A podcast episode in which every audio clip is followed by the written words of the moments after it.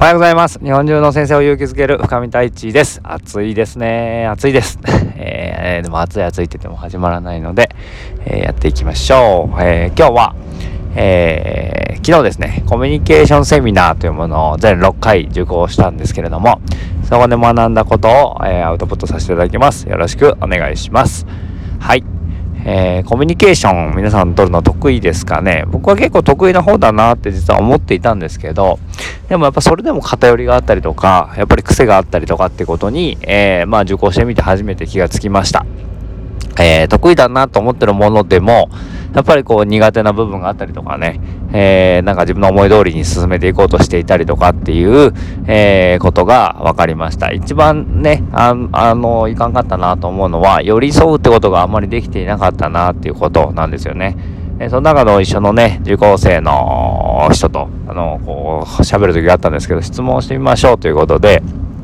えー、中学校の先生だったんですけど、その人に質問をね、えー、今度日何やってたんですかとか言って喋ったんですけど、その時に、えー、僕の頭の中では完全にもうオリンピックの話をしようって勝手に決めていてですね、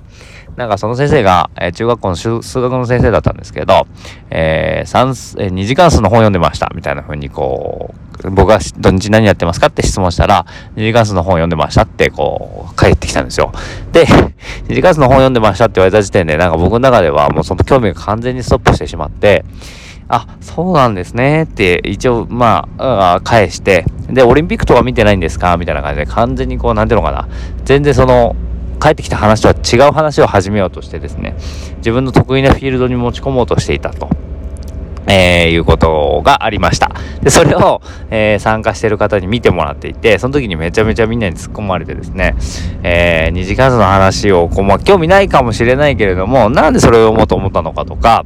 えー、その裏側には何があるのかみたいなことをちゃんとこう突き詰めていったりとか、聞いていくってことが大事なんじゃないのかな、みたいな話になって、あ、そうだなってすごく思ったんですよね。ああ、そっかそっかって、これよくやってるなと思っていて、奥さんとのコミュニケーションでも、なんかこう、奥さんに寄り添ってる風で、あんまり寄り添ってなかったりとか、自分の話をしてしまったりとかっていうことが、よくあるなと思っていて、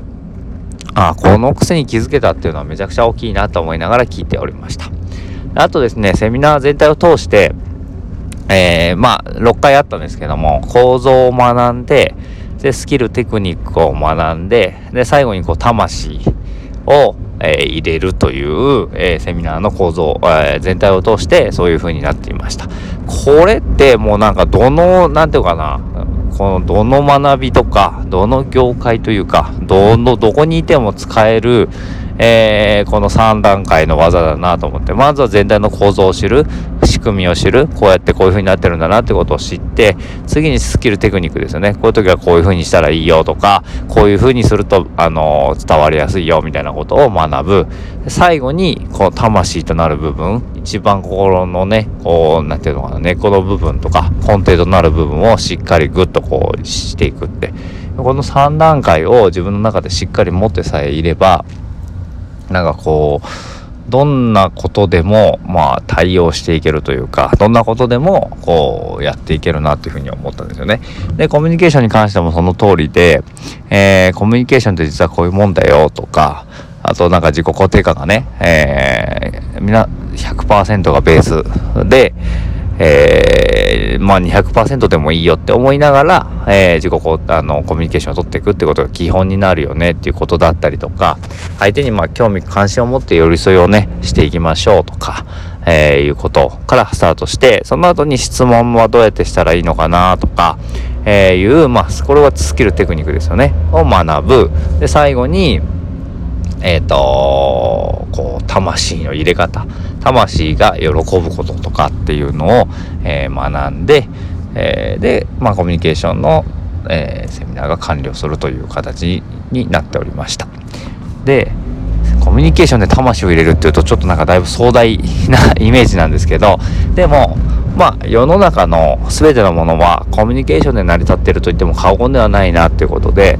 例えばこう今こう自分が喋ってることが、えー、誰かに聞いてくださってっていうのも、まあ、一種のコミュニケーションですよね。とか仕事とかでもコミュニケーションゼロの仕事ってないわけじゃないですか。なのでどんなことをしていてもはっきり言って例えば家族もそうですし夫婦関係もそうですし、えー、事業するっていうのもコミュニケーションの一つだったりするわけですよねだから全てにおいてコミュニケーションって通ずるものなんですよねだからそこを学ばない手はないなと思うしそこをうまくやっていくうまくやっていくというかこう学んでより自分のものにしていくってことはあすごく生きていく上で大切なことだなっていうのが一番の学びだったなっていうふうに思っております。はい。うん。なんかえー、こう得意だなと思っていたものでもその自分の傾向とか癖とかを知ることでよりこうさらに深められるし、えー、豊かにできるし、えー、あとね今まで苦手としていた分野に関してもそっちを広げていったりとかさらに得意を伸ばしたりとかってことがどんどんしていけるなっていうふうに思った、えー、6回のセミナーでした。えー、教えてくださった森田さん、え、参加してくださった皆さん、え、共に学べて本当に良かったなと思っております。ということで、え、コミュニケーションセミナー、え、についてお話をさせていただきました。えー、See you next time. バイバイ。